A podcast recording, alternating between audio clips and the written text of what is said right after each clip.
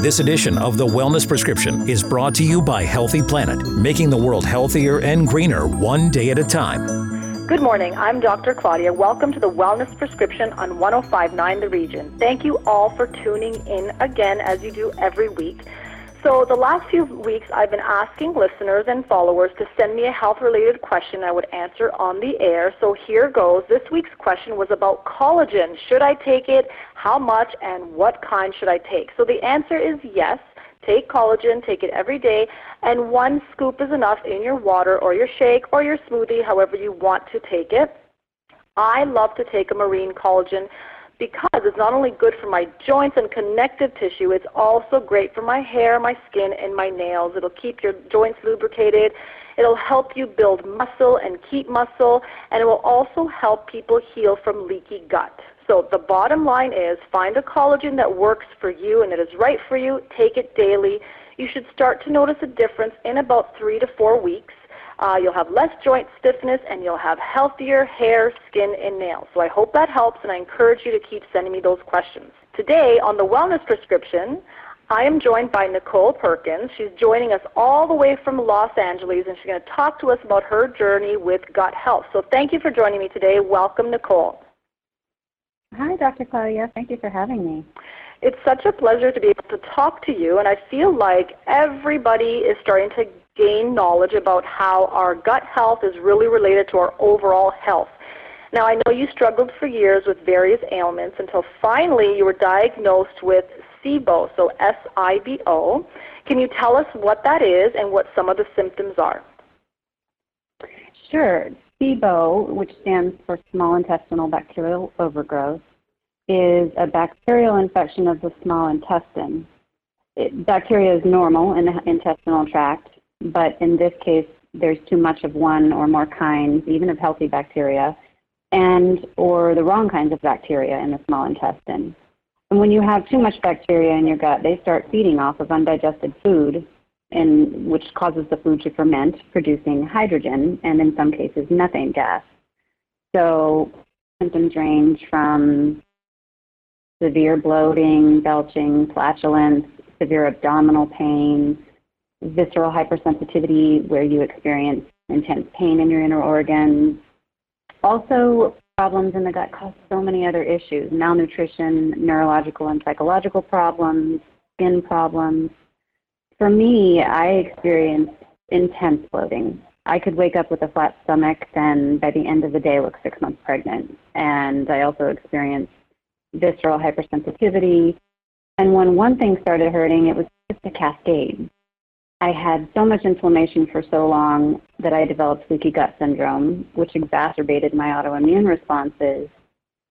And other SIBO symptoms I experienced were psychological brain fog, poor memory, anxiety, and depression.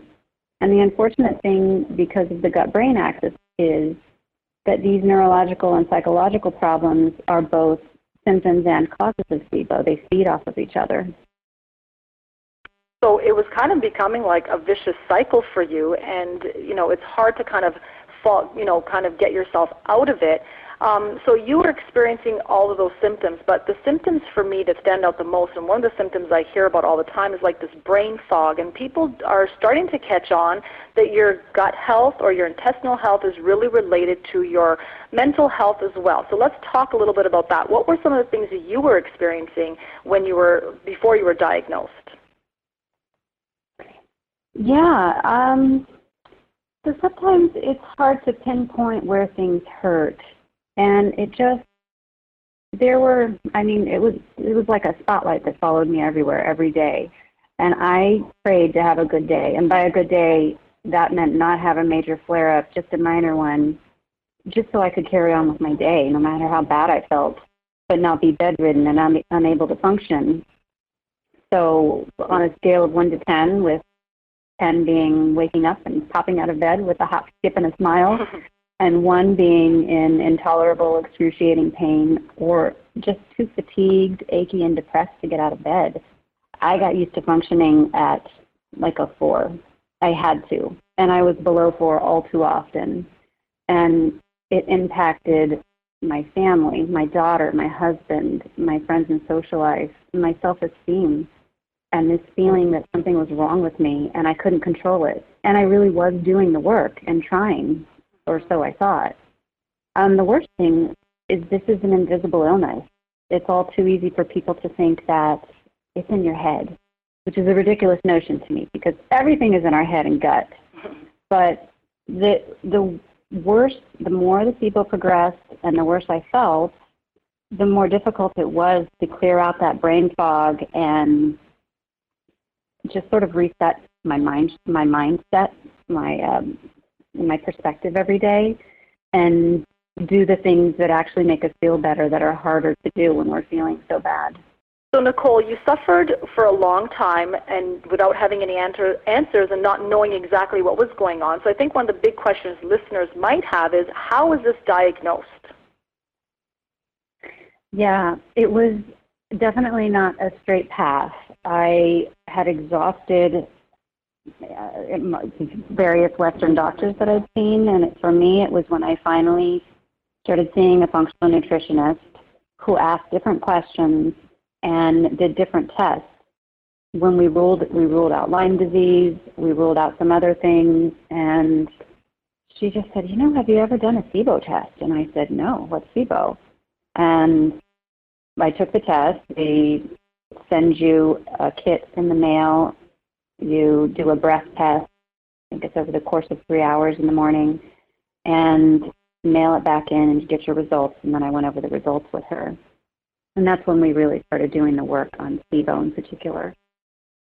And so, okay, so let's take it back a step. So let's talk about how you were living your life. So regardless of how your quality of life was actually, you know, a 4 out of 10, would you say before you made some significant changes, were you actually an unhealthy eater? Were you an unhealthy person? Or do you just think that you were, you know, making food choices that maybe weren't agreeing with you? I think what I'm trying to ask is, you can most of us think that we're healthy and we're being healthy, but sometimes there are things that we're eating or consuming that are not contributing to our overall well-being. Mm, yeah, good question. I thought I was healthy. In reality, and I thought I was healthy going back to when I was 16. I did every fad diet, and I could remember back to when we thought bagels and frozen yogurt was healthy. but the the reality is that I was eating way too much processed food, even if it was packaged well. Uh, and we could spend a whole day just talking about mm-hmm. food marketing. Mm-hmm. But it wasn't healthy. And the other thing is, it is, for me, it was a good idea to do some tests and see um, if I had food sensitivities and maybe some things that just weren't working for me. But the biggest thing was that going to a grocery store and and relying on food marketers to make those choices for me just didn't work. It was when I cleared all of that out and um, started eating real food, whole food, that it made a difference. Right. So you started though by eliminating certain foods from your diet. So the obvious ones are, you know, the processed or packaged foods. What other foods were you trying? Did you start off uh, removing from your diet? Obviously, limited sugar, no refined sugar. For me, no gluten, very limited grains, and mostly no dairy, just because it's so inflammatory. May not be for everybody. And the biggest thing is that at least half of my plate is plants, ideally at every meal. Really, 50 to 75 percent of my plate is plants, but at my when I'm doing my best, half of that is non-starchy vegetables. So I'm just infusing my body with nutrients. And when I eat like this, my body just works right. I don't get sick. I don't get headaches unless I fast too long. I sleep well. I have sustained energy throughout the day. My brain works well. I'm lucid. Thoughts come easily on command. I feel happy because my hormones are more balanced and things just work. I love it. And your quality of life probably jumped up from a 4 out of 10 to a 10 out of 10. And when we come back, we are going to talk about Prima Foodie. So it's a movement to empower through food. This is the Wellness Prescription on 1059 The Region. Stay with us. Have a question for Dr. Claudia? Call us at 416 335 1059. Tweet us at 1059 The Region or email us info at 1059theregion.com. The Wellness Prescription with Dr. Claudia on 1059 The Region. You're listening to 1059 The Region. Welcome back to the Wellness Prescription. Before the break, Nichole and I were discussing her journey to improving her gut health through changes to her diet by eliminating gluten, dairy, sugar, all the processed stuff. And then she was at, started adding wholesome foods to help heal her. But her journey didn't end there. So she created Prima Foodie. It's a social media platform where she shares her recipes and her experiences with food. And I tell you, it's very enticing because I follow her. Um, so Nichole, can you tell us a little bit about this platform that you've created? Yes. So Prima Foodie was born out of my journey and my desire to truly shift the tide of clean living into the direction that I want it to go. I want to inspire people to relearn how to focus on food first when it comes to healing and really living empowered lives. I want to fight for a food system that allows everyone to have access to nutrient dense, wholesome ingredients that are grown, raised, and distributed sustainably and ethically. And I want to show people that to live a life in alignment with our values and the health of our planet, it's not a luxury, but a right and a necessity for us all. Uh, we offer content in a myriad of ways, always aiming to meet our readers and followers where they are. We produce a weekly digital magazine filled with kitchen wisdom and tips, recipes, cooking advice, and expert Q&As, as well as deeper dives into the food system and the ways we can support small companies and farmers, critical ingredient information, modern, modern sustainability, and more. We also offer meal planning tips and recipe inspiration on Instagram and our other social media. You know what? It really is incredible, and I get so much inspiration just from like the foods that you display and the foods that you cook, and they all look so nutritious and delicious. But you figured out that food can heal. So, how did you learn this, and how did you learn what foods to make, how to make them, and how to make them more nutrient dense? Well, as you know, I struggled for years and tried everything. And I went to every Western specialist that every Western doctor recommended. And it was like they just weren't hearing me. The conversation just bounced off the white coat. And it was isolating and frustrating and so disheartening. So after I finally started educating myself in earnest, I just read everything I could get my hands on and worked in tandem with various practitioners and I finally realized that these conventional doctors reached the limit of their knowledge. They're highly specialized as opposed to looking at the whole system of the body and mind. But at least in our case, they're hamstrung by medical malpractice risk and the insurance system, and they're disincentivized to spend the time required to dig deep into each person's bio individual history and search for answers to reach optimal wellness in short, they treat sickness, not wellness. Please understand me. I am so thankful that we have doctors. If I break a leg or need surgery for something that can't be healed otherwise, I want a highly trained physician in a first class Western hospital. The issue is when we're starting with that for issues that the body can clear up on its own with a little nudge from nature. So I really learned this from trial and error over and over again. And it seems that so you made a really good point. Like we, it's all about our mindset and our food, and the two work well together. So it seems like through Prima Foodie, you've created a community and a movement that are going to help people heal both. So their their relationship with food, and then it also kind of trickles down to the mindset. Tell us about that portion of what you're trying to create with Prima Foodie. Yeah, I think we take a curious approach. We look to science and studies to back up our research, but we also pull from our personal stories and questions, and our journeys really fuel what we do. So, so much of that, working on our own and having the confidence to take some of our health into our own hands, really feel responsible for it, that is 100% mindset and not being uh, not being intimidated by the white coat, but to use learn how to use the doctors as part of our team, but really starting with what we've done for millennia, starting with our our um, food at home, and I think that's a hundred percent mindset, and it's there's so so many emotional issues that go into food. Right. Um, sort of like money, food is a loaded issue, but um, you know, ultimately, we want our followers and readers to know that it's never too late.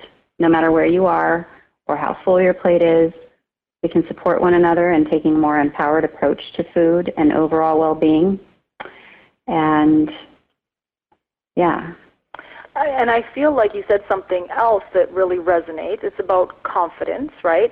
But I yes. mean, all of your healing has really, let's say, started in the kitchen and for somebody who's very new to actually just being in their kitchen and not knowing where to start, what would you recommend? How do you start with, you know, roasting your own chicken and making your own like delicious vegetables? I mean, it, it can be very scary and it can be like, oh my gosh, I don't even know where to start. That's such a good point. It was, and it was. I didn't know how to cook before, really, before I started cooking for my daughter. Uh, seven, well, a little over seven years ago, I would suggest starting with a cookbook of food that you like.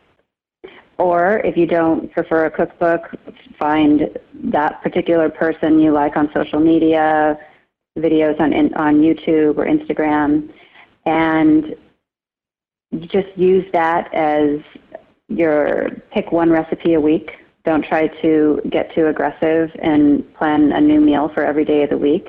Just start with one new one a week. When I first started, I happened to pick a paleo cookbook just because the food was simple. It had nothing to do with following a particular diet or anything like that, but it was free of the things I was trying to stay away from at the time, and it was simple. And I just cooked for. I picked every recipe that looked good and cooked from front to back, and that really spurred a lifestyle change.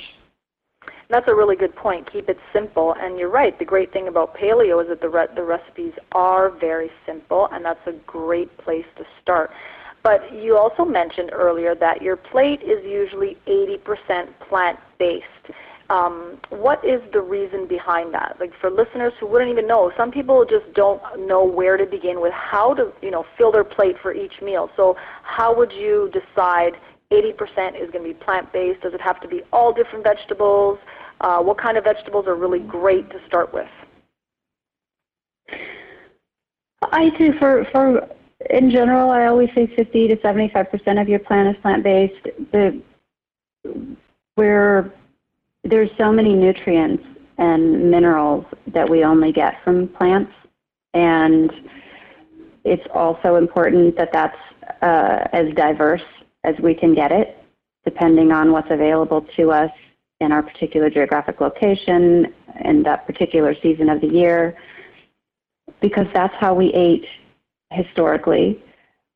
It also ensures that really it comes down to diversity. It ensures that we get uh, a well-rounded input of nutrients. And as far, in addition to a diverse plant makeup on that plate, that doesn't mean a steak and then 75% of the plate is french fries. it means, you know, of that 50 to 75%, you know, well, like I said, a, a general rule of thumb is that half of your plate is um, at least for me, half of my plate is leafy greens. And not just iceberg lettuce and not just red leaf lettuce, but I just try to mix it up. So I get whatever it looks the best at the farmer's market every week.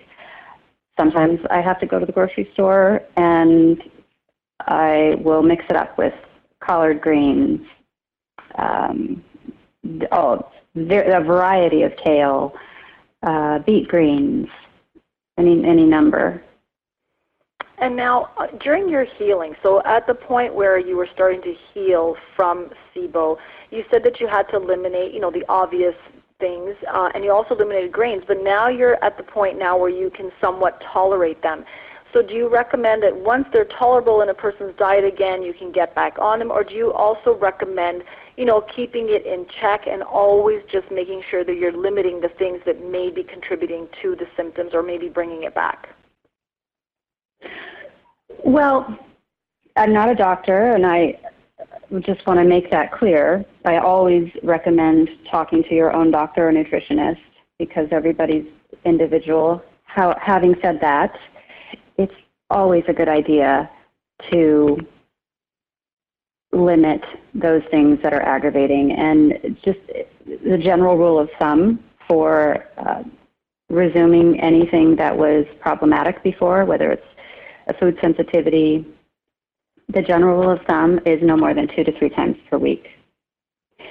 Um, the the notion of once in a while is really murky because that can very easily be three days a week, four days a week, every day, multiple times a day. It's murky and it's different for everybody. So it's a good idea to limit that and, and listen to your body.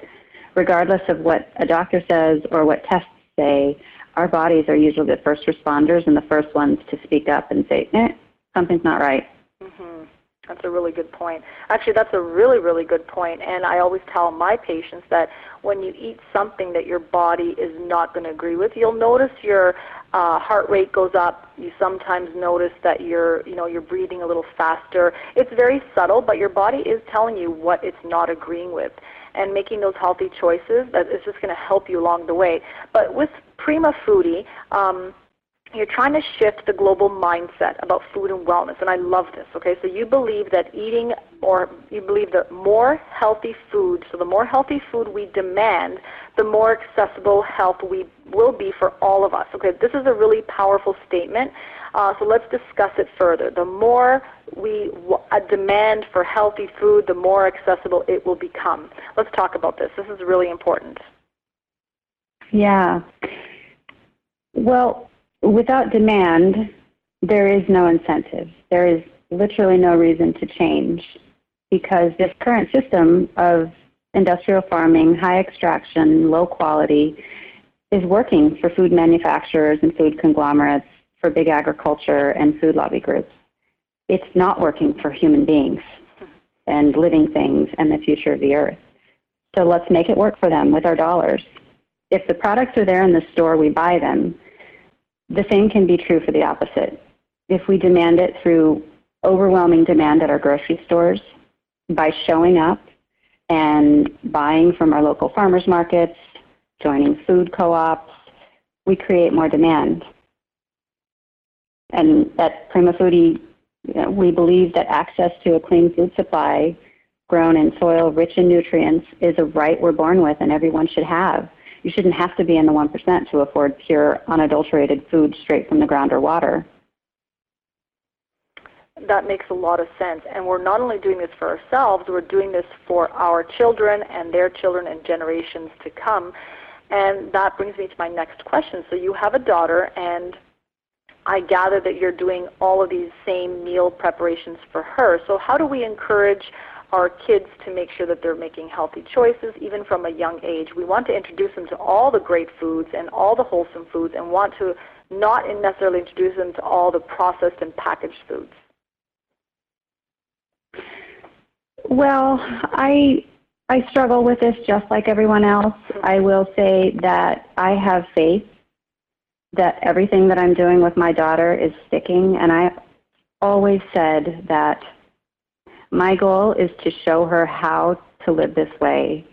She, the older and older she gets, the more independent she'll become and make her own food choices. And she'll make some bad ones.